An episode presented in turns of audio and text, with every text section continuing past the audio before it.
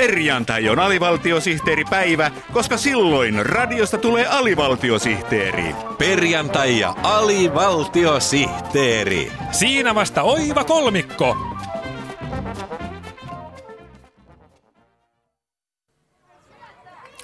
Maailma muuttuu. Muuttuuko koulu? Tätä kysymme tänään Yli-lukion rehtorilta Tahatu Liululta.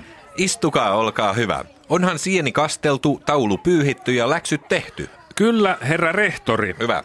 Yli-lukiossa ollaan teknologisen kehityksen eturintamassa, kun täällä viikko sitten testattiin sähköistä ylioppilaskoetta. Näin on. Täällä ei enää kivikirveillä ja savumerkeillä kirjoiteta ylioppilaskirjoituksia, vaan osoitetaan oppineisuus hiiren välityksellä. Aivan. Miten tämä viime viikkoinen äidinkielen kirjallinen koe tietokoneella sujui? Mahtavasti. Testi löi laudaattorilta kaikki odotukset. No, niin. Olimme älläkällä lyöty ja miten hyvin kaikki sujui. No hyvä. Minä uskon, että kaikki tietokoneet olisivat läpäisseet kokeen, jos tämä olisi ollut oikea koe. Jaha. Olivatko tämän koeluontoisen äidinkielen kokeen aiheet tällä kertaa vaikeita, Yli-lukion rehtori Tahatu Liulu? Suomalaiselle koululaiselle ja hänen tietokoneelleen mikään ei ole vaikeaa, jos vain banaaneja ja bittejä riittää. Aivan.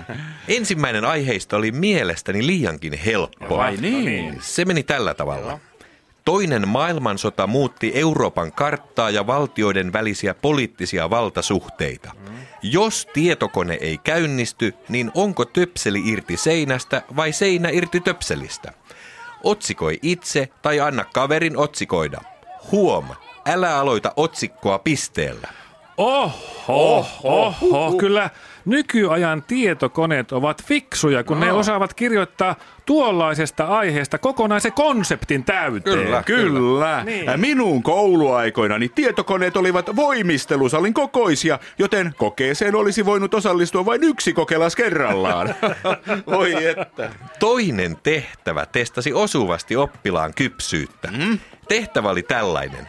Zachris Topeliuksen satu Parempi tie on julkaistu vuonna 1871. Miten arvioit Flash Playerin tietoturvariskejä Topeliuksen tekstin valossa? Anna tietokoneen oikolukuohjelman otsikoida kirjoituksesi.